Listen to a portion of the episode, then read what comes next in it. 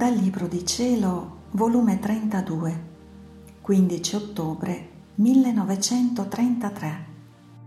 Maestria ed arte divina. Il piccolo paradiso di Dio. Labirinto d'amore. Virtù generatrice del fiat. Dio in balia della creatura. Il mio abbandono nel fiat continua. Sento il suo soffio onnipotente che soffiandomi vuol far crescere, ingrandire la sua vita in me. Vuol riempirmi tanto da non far restare del mio essere umano che il solo velo che la ricopre. Onde pensavo tra me, ma che cosa gli viene a questo voler santo?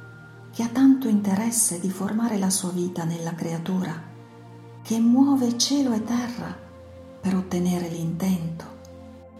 E che differenza c'è tra la divina volontà come vita e tra la volontà divina come effetto?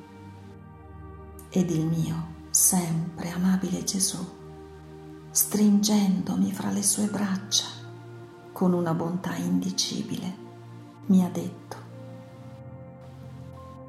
Figlia mia benedetta, non vi è cosa più bella, più santa, più gradita e che più ci piace e glorifica che il formare la vita del nostro voler divino nella creatura.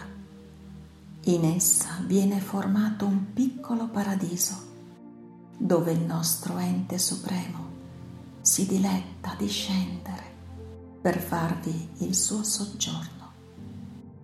Vedi, invece di un paradiso, ne teniamo due in cui troviamo le nostre armonie, la bellezza che ci rapisce, le pure gioie che raddoppiano la nostra felicità per causa di aver formato una nostra vita di più nel piccolo cerchio della creatura.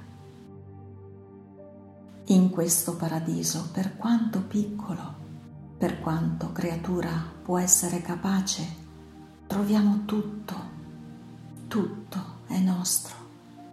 Anzi, troviamo la piccolezza che più ci innamora e miriamo la nostra arte divina che nel piccolo abbiamo con la virtù della nostra potenza racchiuso il grande.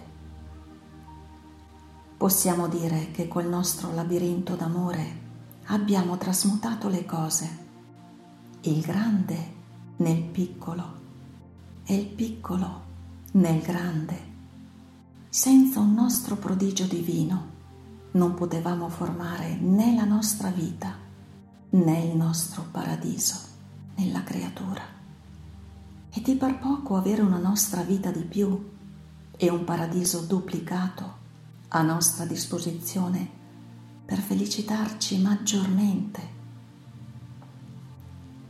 Tu devi sapere che né il cielo, né il sole, né la creazione tutta ci costa tanto, né abbiamo messo né tanta maestria d'arte, né tanto amore, quanto ne mettiamo nel formare la nostra vita, tutta di volontà nostra, nella creatura per formarci un paradiso di più dove padroneggiare a nostro bellagio e godere le nostre delizie.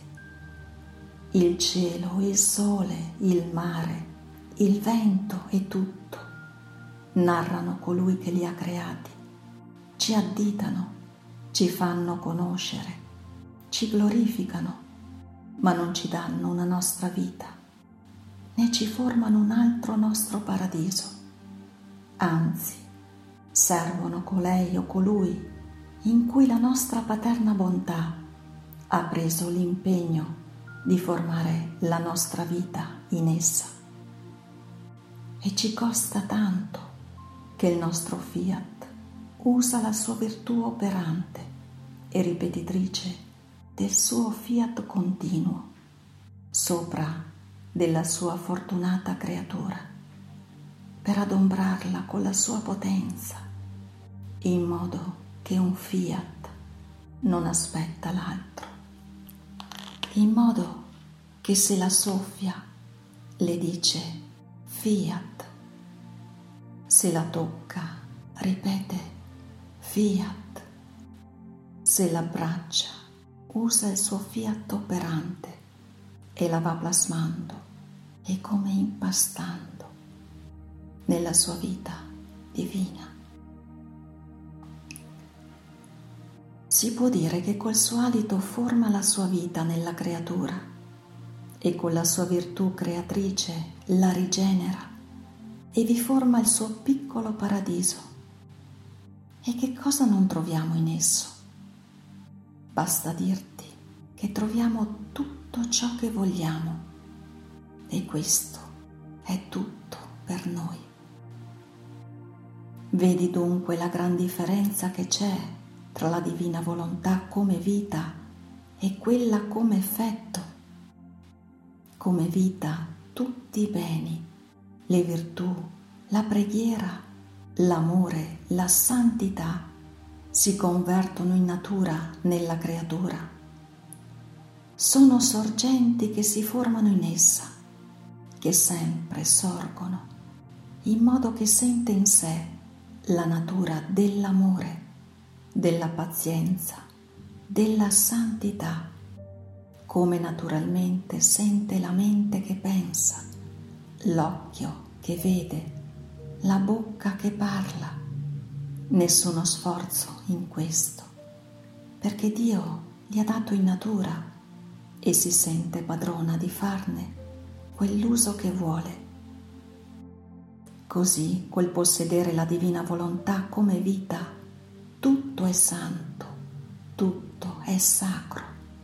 Gli stenti finiscono, l'inclinazione al male non esiste più e ad onta che la creatura cambia azione e ora fa una cosa e ora un'altra, la virtù unitiva della mia volontà le unisce insieme e formano un solo atto e giunge a sentire che il suo Dio è tutto suo, fino a sentire che nell'eccesso del suo amore si è dato in balia della creatura, in virtù della divina volontà che possiede come vita.